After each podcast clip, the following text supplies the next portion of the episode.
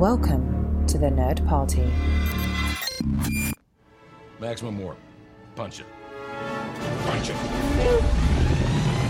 Punch it, Bishop! Punch it. Punch that shit! Let's punch it.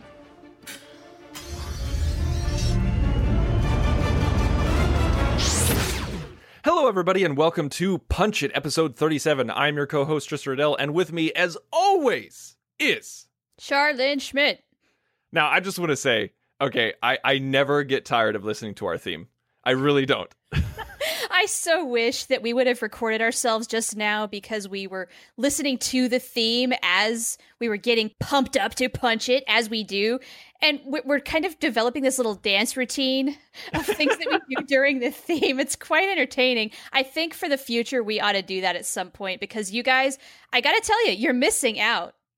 like, seriously, like, we, uh, we'll, we're staring each other in the face and just mouthing the words to, uh, to our Pretty theme. much. I, it, it gets me pumped up. And one thing that I feel like I- I'm very proud of with us, and something that we've talked about before, and a lot of people have talked to us about. A lot of listeners and even people in our own party have told us whatever whatever topic we are discussing on Punch It. One thing is we give them is energy, whether we're entertaining or not. We're going to be giving you energy, and so we pride ourselves in that. So we thank you so much for listening.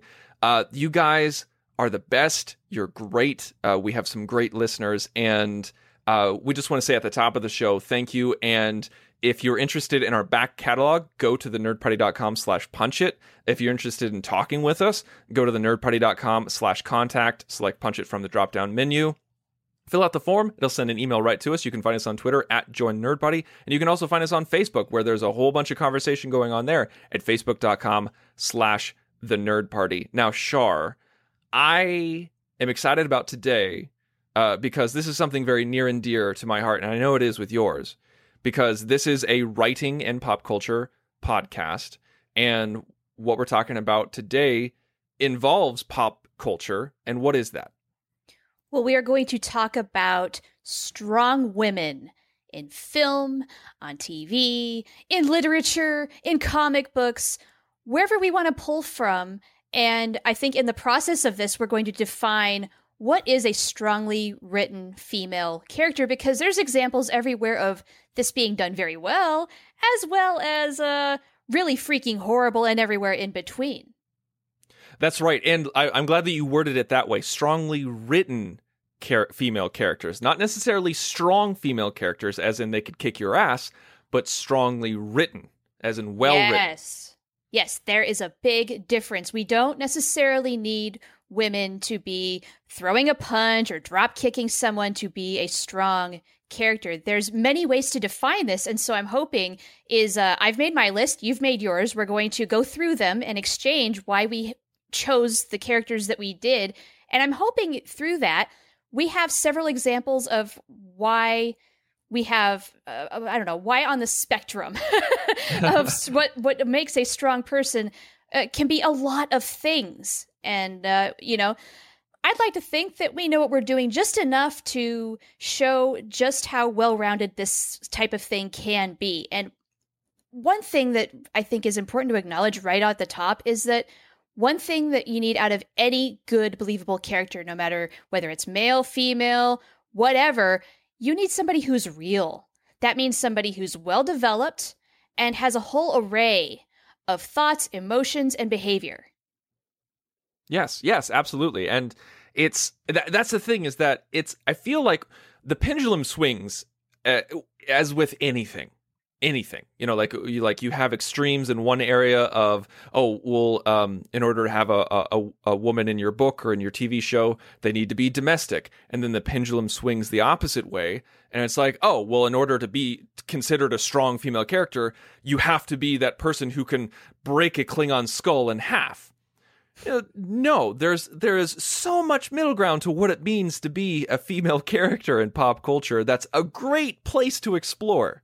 There's so much stuff in between, and like you said, it has to be it has to be real, or at least uh, even though like you and I live a lot in sci-fi and fantasy, You know, even yeah. if we're dealing with dragons and gods and whatever else that's mythical or or, or uh, fantastic, the motivations have to be real. The characteristics have to be real, at least rooted in realistic and logical decisions.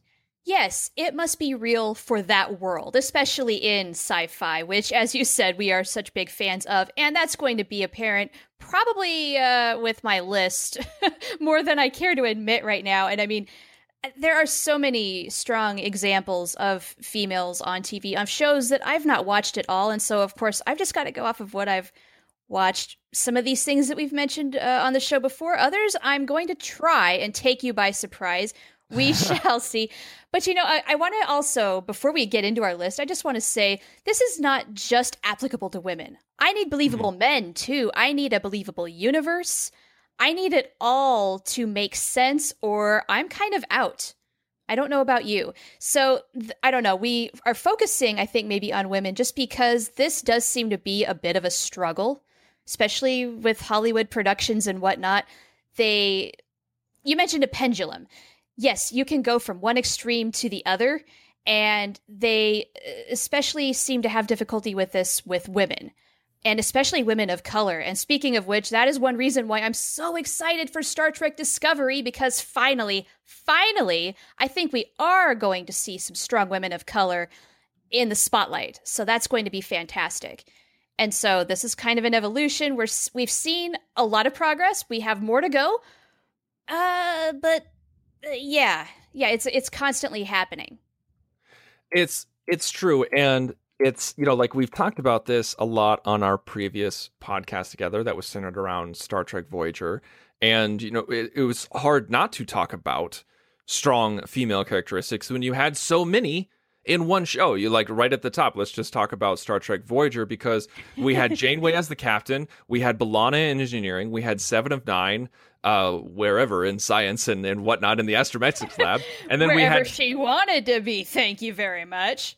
Yeah, and we we had Kes in uh in in the med bay and sick bay and everything like that. And so we talked about feminism a lot. We talked about strong female characters a lot on that show. And you're a feminist. I'm a feminist. I was raised by feminists. I uh, like. I know that you know, like people in your life are are feminists, and it's just this is something that we pride ourselves in talking about because it's fun to talk about and it needs to be talked about.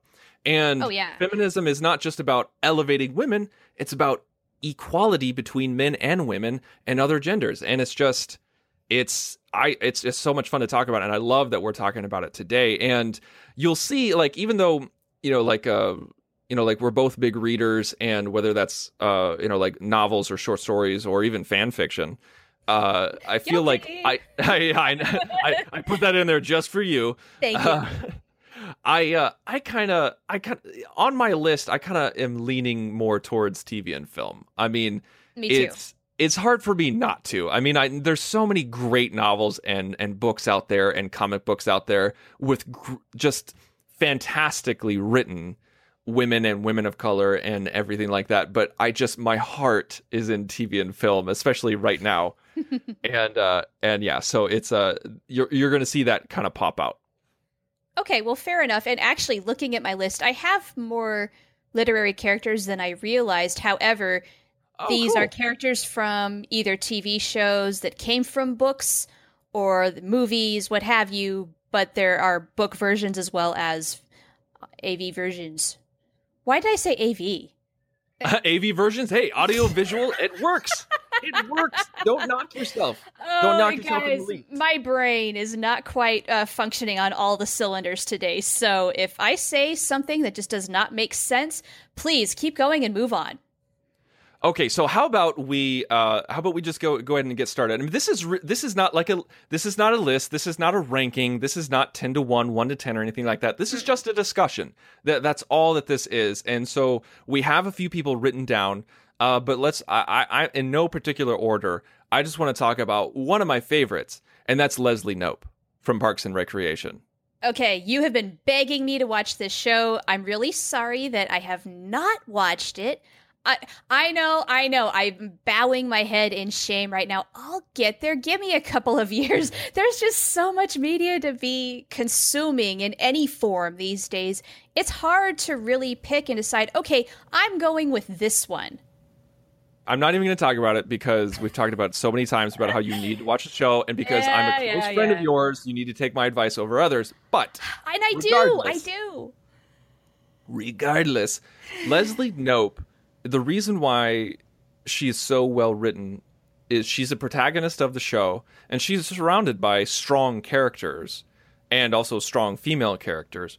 And she herself, Leslie Knope herself, is a feminist and is in politics and is all about empowering women inside and outside politics. And several storylines are about her, you know, breaking through the, the, the glass ceiling of politics and the, you know, like there's this wall in City Hall that is just filled with white men of people who have served their term, and she walks by it often in the show, and she uh, she talks about how she often dreams of putting her own picture on there and being the contrast and being the standout, and it's a really fun journey to witness. And she also has this thing called Galentine's Day, which is the day before Valentine's Day, where she gets together with all of her female friends and talks about female empowerment and, and you know and focuses on female friendship and how you don't necessarily need a man in order to complete yourself. And like, yeah, there's a lot of laughs, and yeah, it's done tongue in cheek, but there is that message there.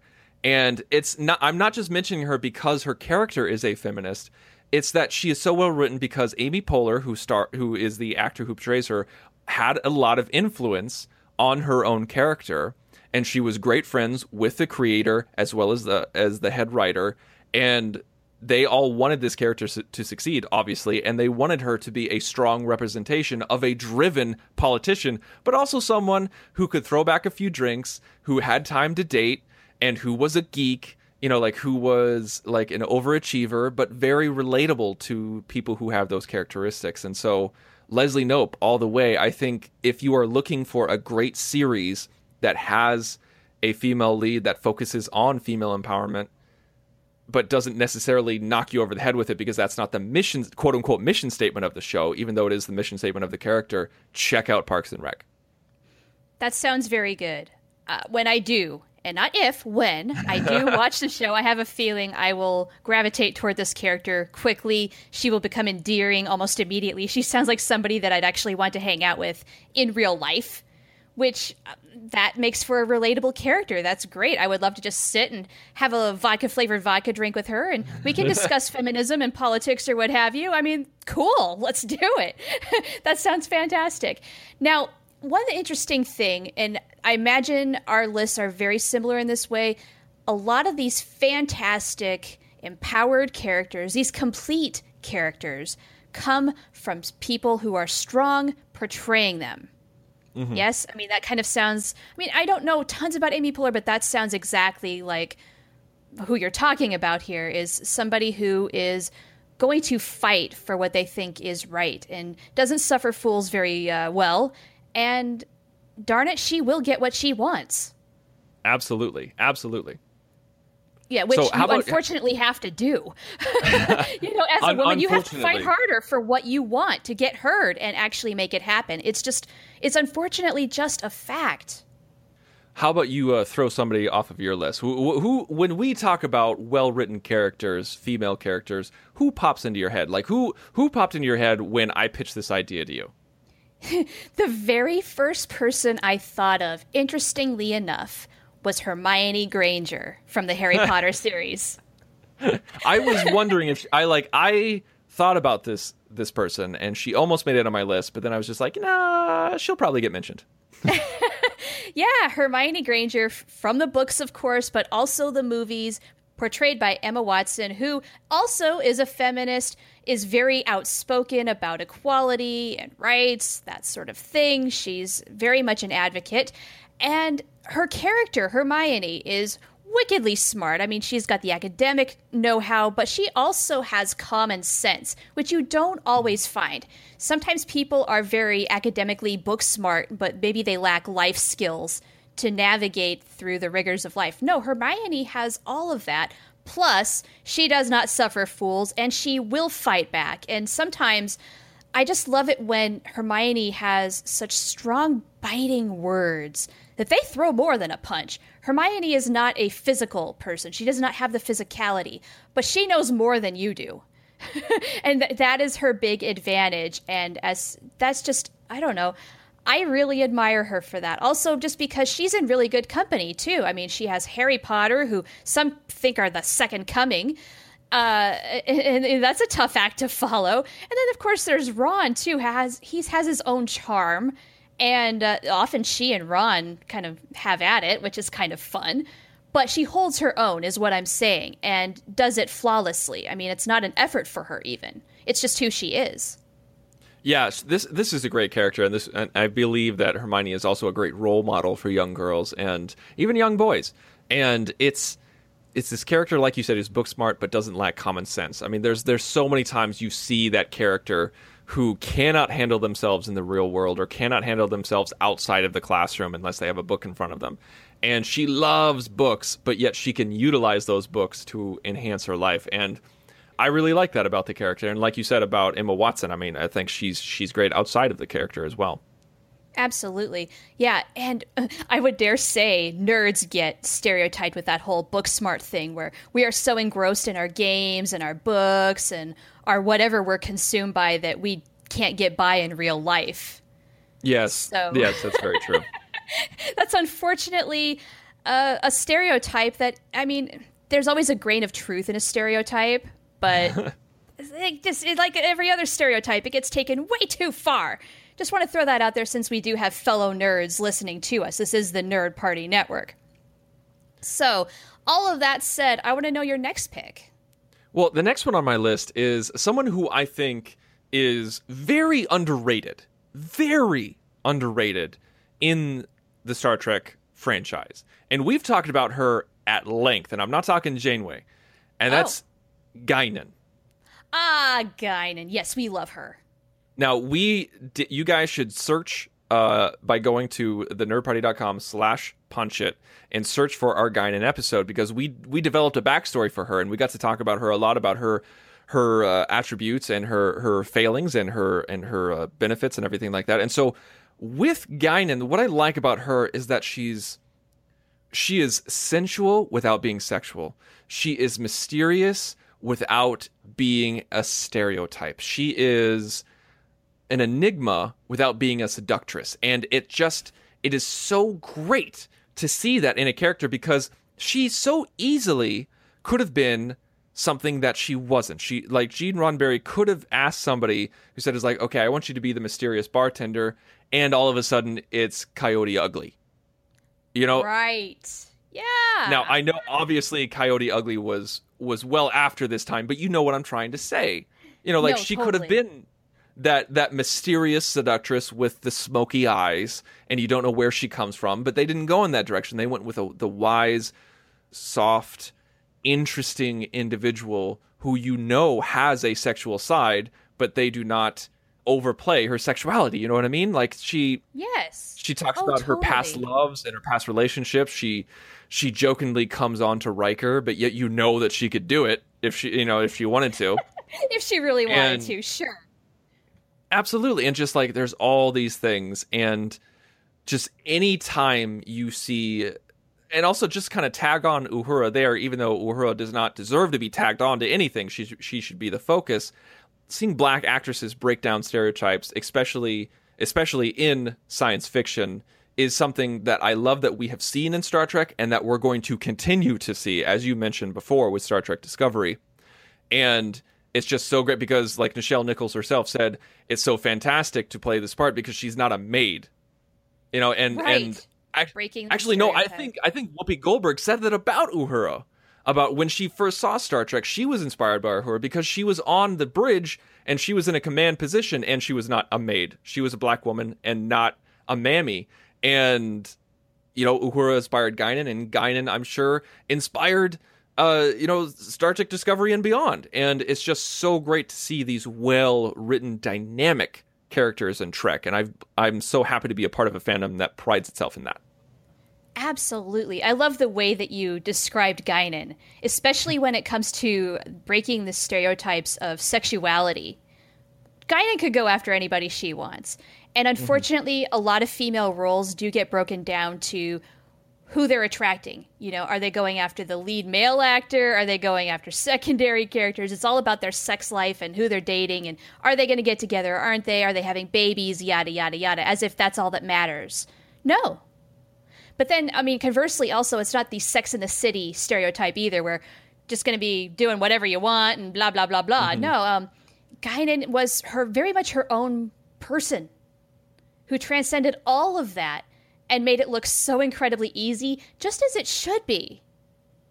Yeah, absolutely. Yeah. And you got to pride that with um, Whoopi Goldberg and, and Gene Roddenberry and everything like that. Absolutely. Yeah, and no doubt. I mean, the cycle, we've always said representation matters. Well, I mean, Whoopi Goldberg's story is the perfect example of that. Nichelle Ni- Nichols inspired, I cannot speak. Nichelle Nichols inspired her. Whoopi Goldberg has inspired so many, myself included, with Guinan. And of course, we're just going to keep it right on going with Discovery. It's a beautiful thing. Absolutely. So, who is who else is is rolling around in your brain as someone you want to talk about? Okay, this might be maybe a brief one, but I want to mention Daria Morgendorffer from the from the show Daria. From the show Daria on MTV, the spin-off of Beavis and Butthead. Yes. The thing is, if you watch this show, it was incredibly well written. It had I mean, it kind of had some really good social commentary in this show, even though it was an animated show, even though it was on MTV, it was still incredibly intelligent. They did it right. Because Daria, I mean, yes, she is very much kind of just that blah, blah, blah, I hate everything. Yes, I'm smarter than all of you. Kind of, I, I don't know, I don't want to stay stereotype, but that's kind of who she was. But the mm-hmm. thing was, is she she was a she was a great role model and portraying high school the way they did where you kind of I, I don't know i don't want to get too deep into it honestly just because i could do a whole episode on that and maybe sometime we do but just the way they characterize everybody at uh, this high school it, it's a nice reflection if you're really looking at it of what it means to be in that age group at that time in your life, what it can mean for different people, whether it's a good time or a bad time, that sort of a thing. It was just really well done. And Daria, being the central character, is just uh, top notch. Um, she's allowed to, I mean, she's her own person, but yes, she does have a crush, that sort of a thing. She's not incomplete, I guess is what I'm saying. That's a, that's a good way to put it. She's not incomplete. She's allowed to have a crush. She's allowed to want a romantic relationship and still be an independent woman. She's allowed all of these things because that's what it's all about. It's a, it's about choice. It's about equality. It's about being well-rounded. And uh, yeah, good good pick. Good pick. Yeah, I guess I don't know. I feel like I should articulate just a little more because what I'm saying is very general without trying to give too much away. And I don't know if you can even find the show anywhere since it's 20 years old, but high school is all about stereotypes, right? So you could mm-hmm. easily draw somebody into them. And the thing, and the point I guess I'm trying to get at is that they really didn't. Good. It, it goes deeper. So that's very, that's, that's pretty nice. The things that you would expect out of an animated show and an animated character are not quite all that's to it. So there's that. All right, moving on. What's yours? Moving on, I want to talk about this uh, because this is an individual. This this fictional character is a flawed individual. Mm. So many things are wrong with this character. She screws up constantly. She is a good mom as well as a horrible mom, and she's a good friend as well as a horrible friend. She's a good uh, dating partner as well as a horrible dating partner. She's a good daughter as well as a horrible daughter. She's all of these things because that's what humans are, and that's Lorelai from Gilmore Girls. I knew it. As soon as I said good mother and horrible mother, you knew exactly who I was talking about. Well, then you only continued to reinforce it as you went on. I'm like, yep, it's Lorelai. But keep now, going because this almost made my list. But I had now, a feeling you were going to do it we talk about Gilmore Girls a lot on this show because I mean we're you're currently doing a rewatch and we do season recaps every now and again. Oh no no no not rewatch. I'm watching it for the first time. Oh excuse me excuse me excuse me. You're doing a watch. You're like Yeah. I I do rewatches. You're doing a watch for the first time. Yeah. And I love doing the season uh, wrap ups with you. So hopefully we'll get to do the next one soon. I'm working on it. With Lorelai, she's all the things that I said. She there's so many times you watch the show and you're like, oh my gosh, that's so frustrating. Why would you do that? But yet it's not out most of the time, it's not outside of character. Like the choices that she makes are sometimes freaking stupid. And yet Yeah. it we make stupid decisions as people as humans and you know like she could have been she could have been the angel that never screwed up she could have been the leave it to beaver mom or she could be the bad example mom you know like the on the wrong side of town that are that's that uh, writers use all the time but no she's in the middle because all of us are in the middle and that's what I love about Gilmore Girls is because the dynamic of the relationships are always very flawed and complicated and realistic, even if the dialogue sometimes isn't.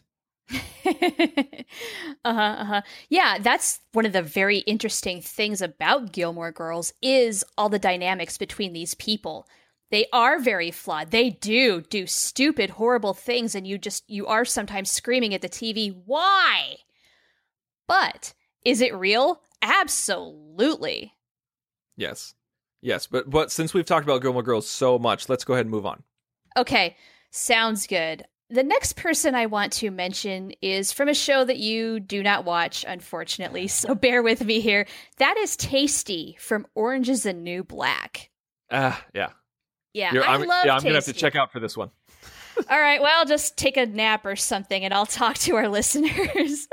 I love Taystee because, uh, I mean, like a lot of the characters on the show, she has had a very tough life. I mean, the best that she could have happened to her uh, growing up is that she got taken in by a drug dealer. But nevertheless, somehow she is still wicked smart and she is a great organizer. She is often the brains behind big plans, and you saw that a lot in the latest season. I mean, she is the one trying to carry off the negotiations. And I don't want to say anything more than that because it is still so new. I'm sure there's people out there who I would spoil it if, if they uh, kept if I kept going. So that alone says a lot about her and her resilience and her abilities. She has a gift for being a really good communicator and being an organizer, getting people behind her cause and actually being able to execute somewhat. And she's she is also really good at just managing people. Like this lady, when she gets out of prison, she needs to be in HR or something. she's really good at handling a variety of situations. Like she knows how to effectively deal with crazy eyes, who has the mentality of a six year old. That's pretty difficult when this is an adult woman we're talking about. But no matter how crazy things do get inside the prison and with the people in it, she handles it. And she is always the one who, I don't know, she just really shines. The crazier things get, the better she is. She steps up. So I really admire that character for that. Well, it sounds fantastic. That's all you got to say about that. fair enough, fair enough. I know I'll never get you to watch the show, so why don't you tell me your next pick? this is a character that I fell in love with at a young age. And it's someone who I mourned when her character died. And I'm not giving anything away. And when I reveal that, you'll understand why. And it's it's a character who could be strong but girly at the same time. Quote unquote girly. Uh huh. And it's a character who loved to be in love, but still would kick a man's ass if he insulted her. And that is Buffy the Vampire Slayer. Ah, I had a feeling this was going to make your list. I had posters of her all around my room and so many people like they would like people who were allowed to enter uh my nerd my nerdy room when I was when I was younger and a kid. So many people would see like the the Buffy poster, the Gilmore Girls poster and uh the Charmed poster and they're like, "Oh, you you just have these posters up because you like staring at attractive women." I'm like, "No, uh, these are amazing characters and well-written female characters, and that is why they're on my wall." I was like, "I have a I have an Angel poster and a Star Wars poster up here. It's not because I love looking at Luke Skywalker, you know, like, and that goes the same for Buffy the Vampire Slayer. And so because of that, it's just it's so exciting to see this character work because at the time she was a walking contradiction. Now I'm not saying she actually was, she was perceived as a walking contradiction because she was imbued with supernatural powers. She could have a lollipop and just get back from the mall, but then stab a vampire in the heart and do 15 flips backwards. I gotcha. And I love that they did not make her masculine. I feel like there's so many times where people feel like they have to make a character masculine in order to make her strong. And that's not what they did with Buffy the Vampire Slayer. That's not what they did with Buffy Summers. And and the, you know this character was created by Joss Whedon and you know like with so many of his shows he was a champion for the female character who could kick ass but not necessarily have to be masculine or need a man in order to complete herself. And right. this was a great time for this show to come out and I, you know, like I watched it when I was in high school and it helped shape my view of what female characters could be like. And it was just like she'll always be a beacon of great female characters in my fiction enjoyment. Nice. Now, I've not watched Buffy. You know that, but our members of our audience might have not, especially if you're a new listener. And if you are, hi, thanks for joining us. uh, Buffy sounds awesome. Sounds like somebody who, like, you could be chilling with your best friend, but you know that she could totally protect you if you needed, if you were in a fight, which Absolutely. is pretty cool. Yeah, yeah, that's fantastic. I love what you said about like she doesn't need the man to complete her, that sort of a thing. God, how many times do writers back themselves into a corner, especially with a female lead with that? Well, it, there's there's a really really interesting story in Buffy with season 2 and season 3 where her main love interest, I mean like she connects with her love interest on the most intense level that you could ever possibly imagine and they are crazy in love. And then something happens and it's about her dealing with that loss and dealing with those emotions where she breaks down she goes into a depression and she is forced to do things she doesn't want to do. I'm trying not to spoil anything. And i believe me i did not spoil a single thing with saying that i mourned her when she died. Um, but it's just there's this emotion with her needing her lover and needing him with her and in her arms and in her life, but then having to reject him and move on at the same time. It's okay to go through these emotions. It's okay to need someone, but still be okay without them. You know, like I'm I'm trying Yeah, yeah, like, yeah. It's it's common for us to say, "Oh, she doesn't need a man." And so she can take or leave that relationship. N- You know, that's that's okay if that's how the character feels, but at the same time, you can still yearn for someone and want them in your life without having them complete you. Yes. Yes. Thank you for articulating that because it's, I think, a little different than maybe what I was saying earlier. Like, yes, many characters, when they need to be strong, yeah, they don't need a man to complete them, that sort of a thing. That isn't what I was saying at all because if this sort of naturally happened where she did fall in love, it doesn't necessarily complete her, but it enriches her life, which is what we Right. all want in our lives. And the fact that she had to go through the mourning process and basically learn to live life without that person, that is also very real and very emotional. And I'm glad that she was able to kick and scream and cry through that process to show it and portray it. That does not mean she's weak either. That is Right. also very real. Uh, and that's not something that gets portrayed on screen hardly at all. That's awesome. That is freaking awesome. So, and I, I know, think so too. yeah, yeah. I mean, that's something I really wish. Uh, just going back to Star Trek for one moment, that I wish they would have done a little bit more with Janeway. Yeah. Yeah, they really, they really struggled to figure out how to write Janeway as a strong woman without a making her too masculine, and then b, yes, she had this guy back home and now it's gone, and there's loneliness there. She's carrying this crew and this ship on her shoulders. Uh, they, I don't know, they they sort of edged on portraying that burden, but this sounds much more complete. This sounds much more relatable and understandable than what we got to see on Voyager, unfortunately. Because could you imagine if they'd done it properly on Voyager, how powerful that would have been? it's true. I, I, think I think they had their moments. They definitely won in a few moments, but they could have explored it a whole lot more. Exactly like you said. Right. Yeah. They tried. They got so far, but they didn't quite nail it. All right. So th- throw some more at me. We're, uh, we're we're we're going strong. So let's go ahead and and, uh, and continue right. strong. I want to throw what might be a curveball. I'm not sure. I'm approximately halfway through watching this series, so please, if you talk to me about this show online, if you send in an email or whatnot, no spoilers, please. And I'm talking about Offred from Handmaid's Tale. it's a book that was written in 1985, which I have not read. I might go back and read it. I don't know. But I'm going through the series uh, on Hulu, and holy wow. Um, this is an interesting universe I don't want to live in. Oh my god yeah, it's it's it's messed up. It's a little messed up, and I don't want to give too much away because this is a very new series, but it's a dystopian future set into the not terribly f- too far future, and it's kind of a what if we had a really kind of totalitarian government take over and basically relegate women to being, if you're capable, breeders. I mean, that's that's it.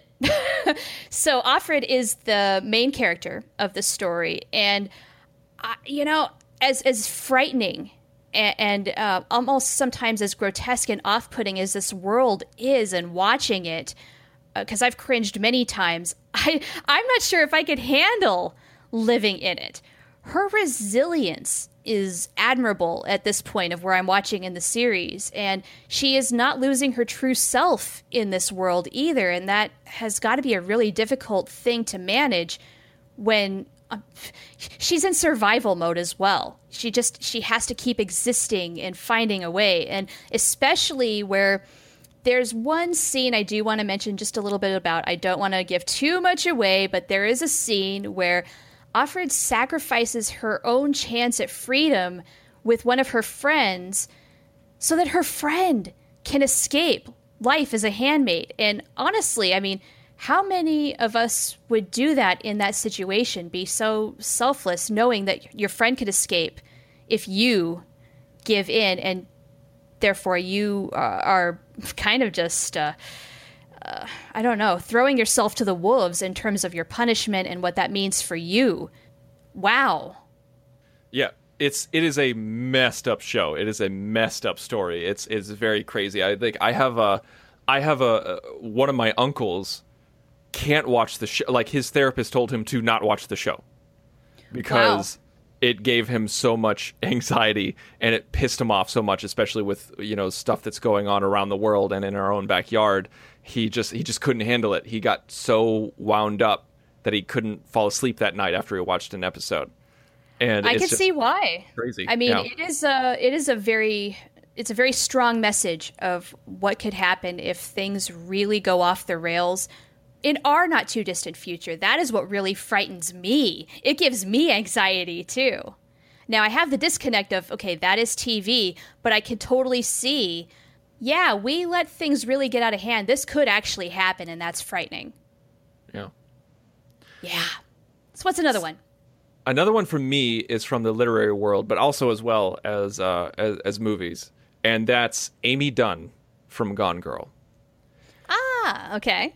Okay, so now this might perk up a lot of people's ears because a lot of people have described Amy, Amy Dunne's character and Gillian Flynn's portrayal, the, the author Gillian Flynn's portrayal of Amy Dunne as misogynistic because she is the uh, she is the wife who is some would say a stereotype where she's cool she's the cool girl on the surface but underneath she's crazy you know like she's mm. you know like like oh she's she's just the crazy woman that like that that men will write off like when they break up with with their girlfriends all they have to do is just say man she was crazy you know and then like other guys are just like okay you don't need to say anything else and so people took this character the surface level of this character and of the story and ran with it and said this is misogynistic and that is not the case at all and I want to read a uh, I, I want to read a quote from Gillian Flynn about this character.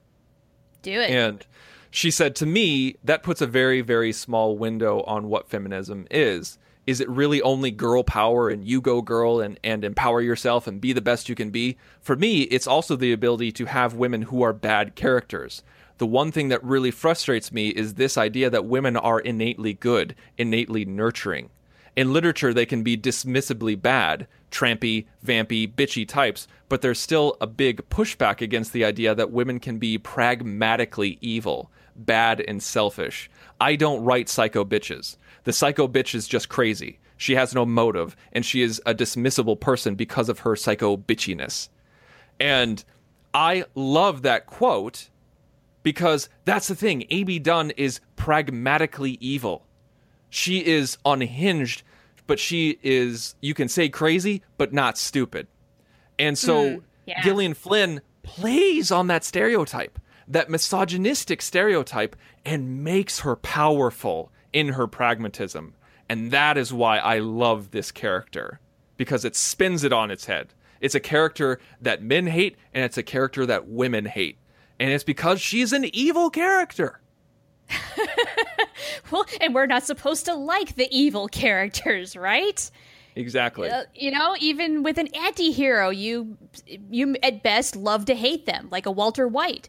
And it should not matter if it is a man or a woman. I think women oftentimes, if they are going to be portrayed bad, yeah, they are the psycho bitch from hell, or they're just um, completely, you know, they're the tramp, they're the whore, what have you. They're doing horrible, horrible Exactly. things, right? Or conversely, they're the Mary Sue and they're perfect and they have to be strong because they can do anything. No, that's not good either.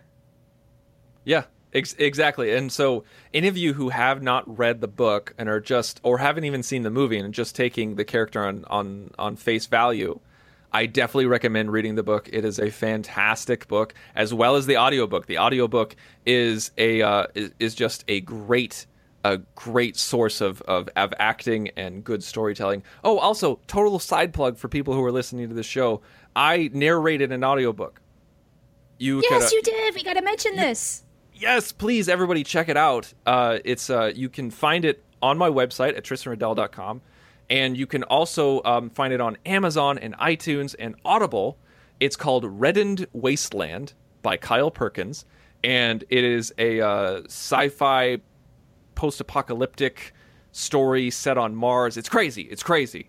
Um, but it's the first audiobook that I've ever narrated, uh, especially professionally, and it was a lot of fun to do. And I hope you guys enjoy it. And if you would like to support me, please uh, go purchase said audiobook, and uh, you'll have a good time. Right on. That is exactly what I'm going to do this week because I am scheduled to fly out and visit my family on Friday, right before this episode drops, or right after, rather. And I'm going to need some entertainment while I'm in that plane. So I'm going to get the audiobook and I'm going to listen to it on the way over. Aw, thanks. Be cool You're like welcome. Shar, everybody. That's Okay. right. Be cool like me. All right. Okay, so we're kind of round rounding third here. So uh, what's what's Ooh. you want to give one last one or a couple ones or whatever you want to do? How about if I do a couple of honorable mentions? Sound. I think that's good. I'm gonna like do like a list after you're done. I'm just gonna say this is cool. This is cool. Yeah, like kind of like lightning round. Just name Yeah. them off. If you know the character, you're going to understand why. Okay, Dr. Gillian Taylor from Star Trek 4. really? Wo- The woman knows how to get you know what done. Love her. nice poll. Claire, yeah, Claire freaking Underwood. Again, maybe a little more even than we even know at this point, depending on how the series is turning. I mean, she's intelligent, she's calculating. yeah, big, big stuff there. Dana Scully slash Gillian Anderson. Because Gillian Anderson has been a big advocate, especially lately, uh, outspoken for things like equal pay and whatnot. Go her, I love her. Also, Kate Mulgrew, yes, she played Janeway, but she also plays Red on Orange is the New Black, a very flawed but also very strong and beautifully written and portrayed character. That's my list. Fantastic. Yeah, um, Claire Underwood and Dana Scully are on my list as well. Of course, Janeway Cool. too. And so, yes, that's that is a very very cool list that you have. I mine is a little bit longer, so I'm just going to go even faster. So. Peggy Olson from Mad Men totally crashing through the, the glass ceiling and Yeah, yeah. just like really owning her own destiny. We got Maria from The Sound of Music just because she's cool and she breaks all the stereotypes about nuns and also women back in the day. And uh, Xena, I don't even need to say anything about Xena. Yeah, enough uh, we got Mulan, Eleven from Stranger Things. Ah, yeah, Uh, yeah, yeah. Ripley, of course, from the Alien franchise. Uh, I, this character is so amazing that I named my daughter after her. And Princess Leia from Star Wars. I know you and I disagree about that, but you're wrong. And and to finish out one that I is is just recently on my list, and that's Moana. Who? Moana from Moana. Okay, I've not seen, watched. n- Nope. Tell me You more. haven't, you haven't even heard of Moana? Mm-mm. How's it's it's a Dis, it's a Disney film with The Rock takes place in uh, in uh, in old Hawaii or like the Hawaii like not not Hawaii but like around the the islands and and it's all Oh wow. Polynesian. Okay, no. I am out of the Disney loop. Apparently, I have no idea that this has happened. Like the last thing I heard about Disney was Frozen, and I'm well over that. Well, this the, Moana is kind of the new Frozen. Like it, it takes the place of, of Frozen in kids' minds. It's a great story. It's kind of a 45 minute story stretched to 90 minutes. Um, Okay. but the songs are amazing and the lead character moana is a strong independent thinker and she is just an amazing singer and uh, it's uh, it, it- seriously check it out it, it's on netflix it's free you know, well i mean if oh, you have the, Oh, okay, the well, subscription if it's on. Netflix, that makes life a lot easier. I will remember to check that out. Okay, I had, I had, how did I have no idea that that was even a thing? Wow, I- that's I just how no much idea. is out there these days. You can completely pass by a complete fandom, and it's nothing. That's amazing. All right, so there you go. That's our show. We already gave you all the places that you can find us, uh, but re- just if if you missed that or if you weren't paying attention, shame on you. You can just go to the nerdparty.com for everything that you could possibly consider, all of our social media networks, as well as all of our episodes. Shar, where can we find you on Twitter? You can find me at Oh the Profanity. Where can they find you? You can find me at the Insane Robin, and I cannot wait for you guys to listen to us next week because we are going to punch it.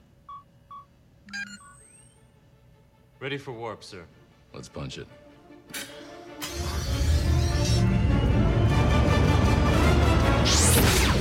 Join the revolution. Join the Nerd Party.